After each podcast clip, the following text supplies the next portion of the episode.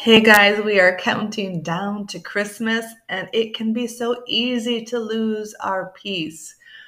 But thinking of that new clothes concept, that mindset that we can choose. God's given us authority over the temple, and we are the temple.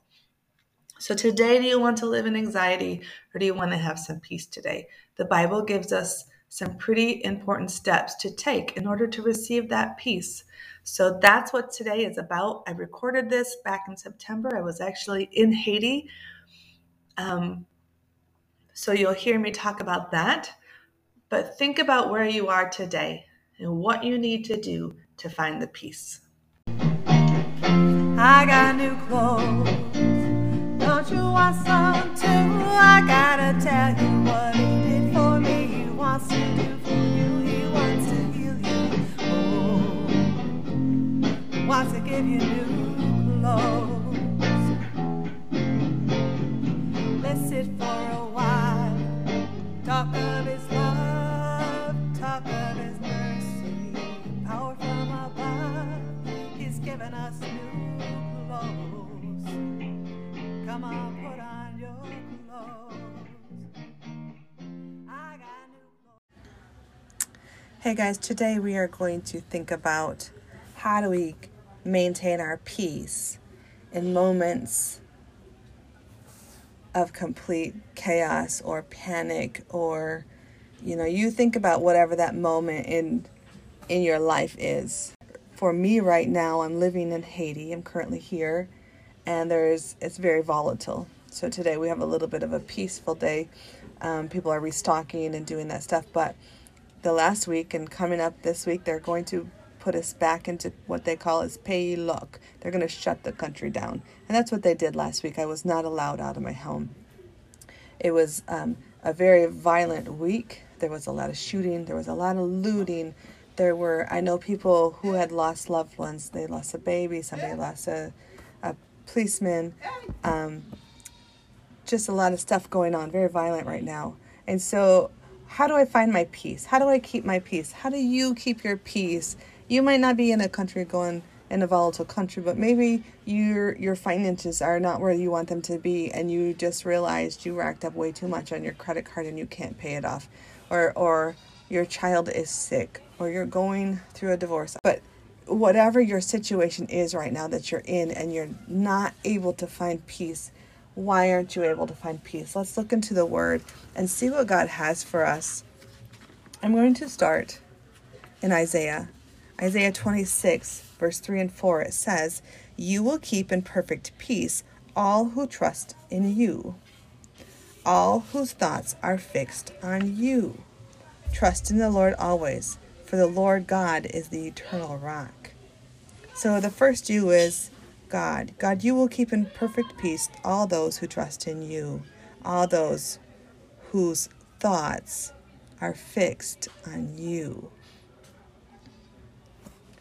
So we think about this. We find peace when our thoughts are fixed on God. Think about David and Goliath. The whole army, their thoughts were fixed on Goliath and how huge he was, right? He was a big problem.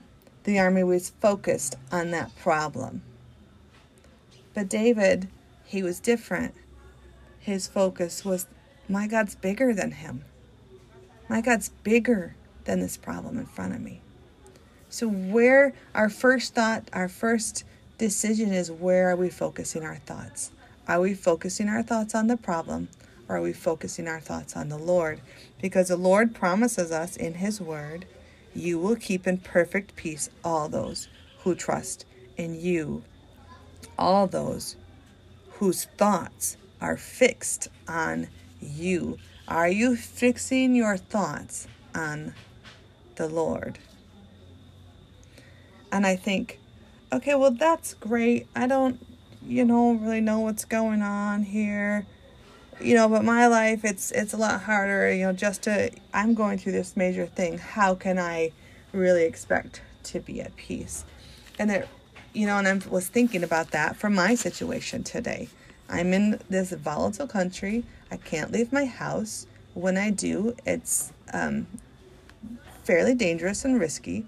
So should I be peaceful and calm, or should I be like freaking the heck out? Like, should I be a mess right now? And am I crazy for being calm? What's wrong with me for not being afraid? But then I looked at Paul, and Paul is in prison when he's writing most of his letters. And I see in Philippians 4, he says, don't worry about anything. Well, let's go to 4, verse 4. It says, always be joyful in the Lord. I say it again, rejoice. Let everyone see that you are considerate in all you do. Remember, the Lord is coming soon. And in another version, it says, remember, the Lord is near. He's near. So first of all, he says to be joyful. And he says it again, rejoice. Have your attitude be that of being considerate. But then he goes on and he says, do not worry about anything. Instead, pray about everything. Tell God what you need and thank him for all he's done. Then you will experience God's peace, which exceeds anything we can understand. His peace will guard your hearts and minds as you live in Christ Jesus. And now, dear brothers and sisters, one final thing. Fix your thoughts on what is true and honorable and right and pure and lovely and admirable. Think about these things that are excellent and worthy of praise. Keep putting into practice all you have learned and received from me, everything you've heard from me and saw me doing. Then the God of peace will be with you. God's peace isn't promised to us if we won't fix our thoughts on him. If we are fixing our thoughts on Goliath, we're not going to have peace. If we're constantly thinking about, I used to think, if I'm not worrying about this, then I'm a bad mom. If my kids are doing something, if I'm not worried, then am I a bad mom? Or if I'm not worried about, my finances, am I a bad spouse? If I'm not worried about today, if I'm not worried about this volatile thing, is there something wrong with me? But no, there's not. My thoughts are not fixed on the street. My thoughts are fixed on the Lord. My thoughts are fixed on things that are true and honorable and right and pure. I am being thankful. I sat yesterday morning this morning again and just went through things I'm thankful for. Even in the midst of our struggles and our problems, there's things in our life we can be thankful for. Are we focusing on those things?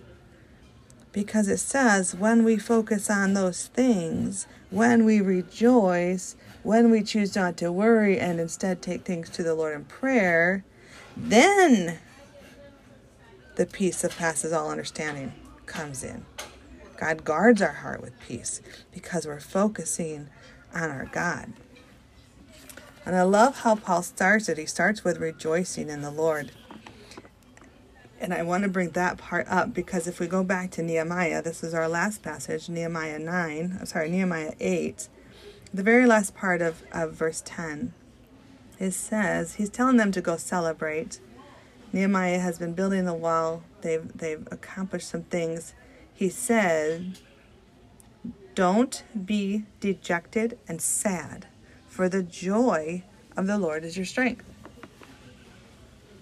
We can see things that maybe they're not moving fast enough, or they're not changing the way we want to change them. But if we choose to be sad and dejected, we're never going to get past it. We're never going to accomplish what we have set out to accomplish. The Lord knows where our strength comes from, and it's from our joy, it's from our peace, and that comes from the Lord. And it is okay to have joy and peace in the midst of a really hard problem. It's okay. Allow yourself the freedom to have joy and peace in the midst of a very hard moment in life, because that is where your true strength comes from. That's where your true strength comes from. The only way we can have peace and joy is to fix our eyes on God. It's to think on him. It's to be thankful. It's to take our prayers before him and then release them to him So in the morning, you have all these things and you're praying hard for, and you're praying against this demonic force or this addiction or this or that, but we can't fix our eyes on it. We take it, we leave it at the Lord's feet, and then we go. And we say, Lord, you're going to handle this, and I'm just going to rest in your peace. I'm going to be have joy in my heart, because I know that the joy of the Lord is my strength today. If you are dismayed, if you are sad, you are in a weakened state, and Satan can attack you more. But God promises that he is near to us who trust in him. He empowers us when we focus on him, because we're not focusing on our problem. We're focusing on our God. And guys, we have a Father who loves us so to the extreme. It's a radical love. If you're like me, I can understand why a God would love me, because I had such a dark, dark past. But he does. He sent his son for me. He called me into a position. He put a purpose on my life. And no matter what I did in my life, he still gave me that purpose. And so, as I walk through hard times, I'm going to focus on him. I'm going to focus on his promises, because that's where our peace comes from in these hard times. Be blessed today. I pray that you will focus on your God and not your problems. Ooh, focus on your God and not your problems. Man, there's so many good things in our God. He is a good God. And in this Christmas season, we see that he sent his son for us. And so let's not focus today on the things that are stressing us out, or not. Let's not allow things to stress us out today, because God is good, and he gives us the opportunity to focus on the good things and to think about the good things in life. And Jesus coming to this world is a good thing. And so let's focus on the fact of his birth. Let's meditate on the fact that Jesus gave up heaven so that we could have peace. He gave and he went to the cross so that we could have peace. So today, whatever you're dealing with, whether it's just the hustle and bustle of the holiday, or it's something really, really tender in your heart right now, I pray that you would make the choices that the Lord has told you to make, that you may receive the peace that passes all understanding. What a season to have peace. Be blessed, guys. How much is a transformed life worth? Did you know only 2 out of 10 students will make it all the way through high school in Haiti? But even though Haiti is in a humanitarian crisis, there are children who are learning how to dream. We want to invite you to be a hero in a young student's life. We want to invite you to sponsor a high school student so that they will continue to attend high school. They won't be part of the statistic. They will learn critical thinking and leadership and hands-on skills, and you will be empowering them to make the change that we all want to see in Haiti. We invite you to come along. Go to www.reachoutLafond.org/give. There you can set up a monthly payment or a one-time payment, but we would love to have you partner monthly with us. Would you be a hero?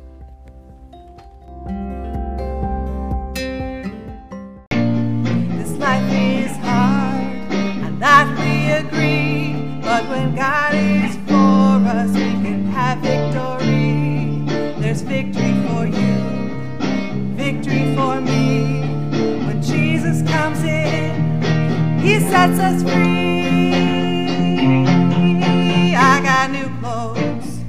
Don't you want some too? I gotta tell you what he did for me. He wants to do for you. He wants to heal you. Oh, he wants to give you new.